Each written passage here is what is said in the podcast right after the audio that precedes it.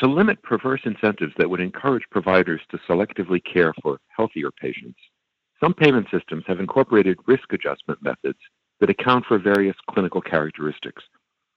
But there's been increasing concern that clinical risk adjustment isn't sufficient. And some think that risk adjustment that explicitly accounts for social characteristics is what's necessary. I'm Stephen Morrissey, managing editor of the New England Journal of Medicine, and I'm talking with William Schrank, chief medical officer at Humana. Dr. Schrank has co authored a perspective article about reconsidering approaches to risk adjustment. Dr. Schrank, could you start by telling us a bit about how clinical risk adjustment is currently used and what types of characteristics are included in that kind of attention?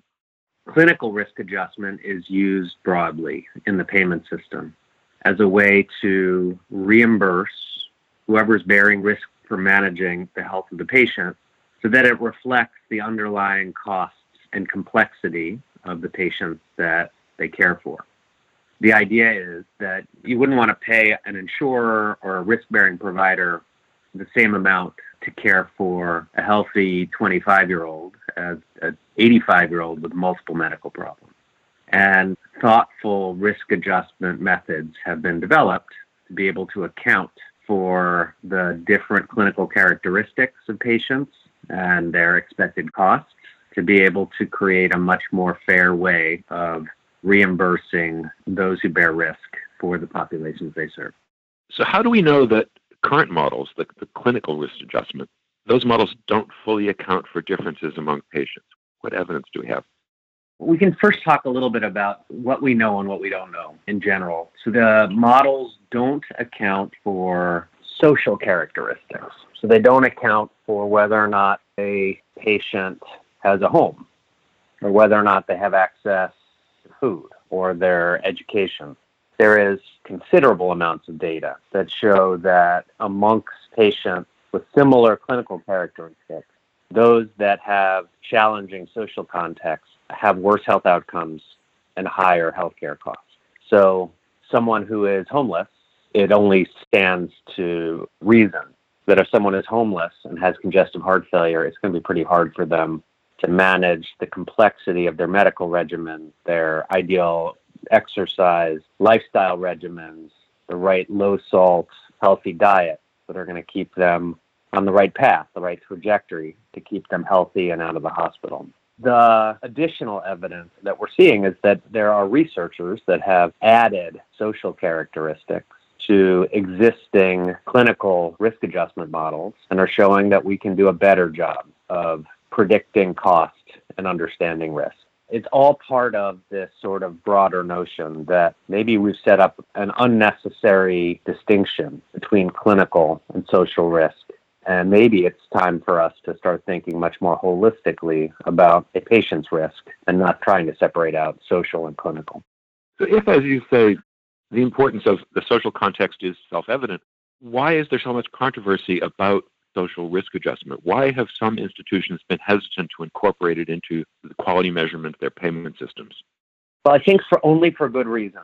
There are concerns about optics and concerns about how the messages would be set or how messages would be interpreted. The goal would never be to say that for someone who has certain social constraints or social challenges that we would allow for lower quality of care that we would permit different standards of care for patients depending on their social characteristics. But it's certainly possible that one could interpret it that way, right? We could interpret it that will essentially allow for or credit someone's worse performance on certain quality measures or worse clinical outcomes based on social characteristics, which is precisely what we're trying to avoid. We're trying to work towards a system that is more equitable and by creating a level playing field, one that allows whoever's bearing the risk for the health of the patient to be reimbursed appropriately to deal with the breadth of their challenges, we believe that we will be able to more successfully reduce those disparities in health outcomes and in experience. But I think we'll always be challenged to some extent by these optics that suggest that maybe we're setting different thresholds for patients depending on certain characteristics of theirs. So, looking at Humana, what is your organization doing to consider the role of social factors in patient outcomes?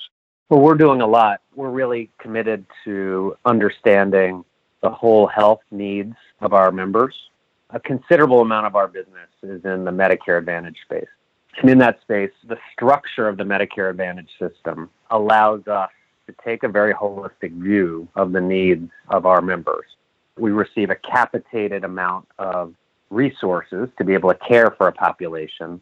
And we uniquely are able to redistribute some of those dollars that are earmarked for healthcare to go upstream to address social context and ideally to avert and prevent some of the physical health consequences that are exacerbated in a setting where the social context is challenging. This year, we will perform over 3 million surveys of our members to understand their challenges around food insecurity, around transportation, around social isolation. We are building rich community based infrastructure and partnerships to be able to address those problems. So it's not just that we're identifying the problem, but that we're, we're going to be able to actually refer our members to the right programs, the right resources, the right interventions to address them. And CMS over the last couple of years has created new flexibilities in our benefits to be able to provide benefits to address those specific social challenges. So, as examples, we're offering grocery benefits in a number of markets. We are offering programs that encourage. So, one is through a company called Tivity that offers a program called Silver Sneakers. We're using Silver Sneakers programs at no charge to try to engage our members not just in exercise, but in the social component of the gathering. We're working with a company called Papa that we are leveraging local college students to visit seniors and offer companionship for those that are feeling socially isolated. We have a variety of transportation benefits. All of these aim at trying to understand those members of ours that have the greatest risk and who, if we address their social context, we think will avert downstream healthcare consequences that will have much worse impacts on their existence, on their lives, but also on their healthcare costs. So there's a business case for doing so. So this is really a central part of our approach, of our philosophy of how we manage populations. We're not alone. If you look at Medicare Advantage in particular, if you look at where their health plans are capitated for the management of populations, you're seeing more and more investment in these features as a way to try to really care for populations in a more progressive and thoughtful way. Finally, you call in your article for meaningful reconsideration of approaches to risk adjustment. What would an ideal model that accounts for all types of risk look like? Is it what you've just been describing? Is it more in that direction? And how would we get there? How would we make that model a reality? Well, I think one important barrier today is the data. We don't systematically collect data from patients about the social determinants of their health, the social features that may adversely impact in the short or long term their health outcome. We need a much more systematic way of collecting that information if ultimately we believe that it's part of our responsibility to address those challenges in an environment where there is risk adjustment to account for those characteristics, we expect data collection to rapidly become much more complete. We'd have a much richer sense of what challenges patients, our members, are having in their home, in their communities. And by doing so, we'd have a much better chance of being able to address them. By creating a risk adjustment model that blurs the distinction between what is clinical and what is social in an environment where I think we increasingly are recognizing that those are overlapping concepts. We would necessitate better data collection. We would reimburse plans more accurately for the risk of the population that they're serving and eliminate any perverse incentives to recruiting more from certain neighborhoods and not others where patients might be easier to manage. So we'd be able to create more accurate models and we'd have the data we need to be able to address these contextual issues that are so critical for the health of our members.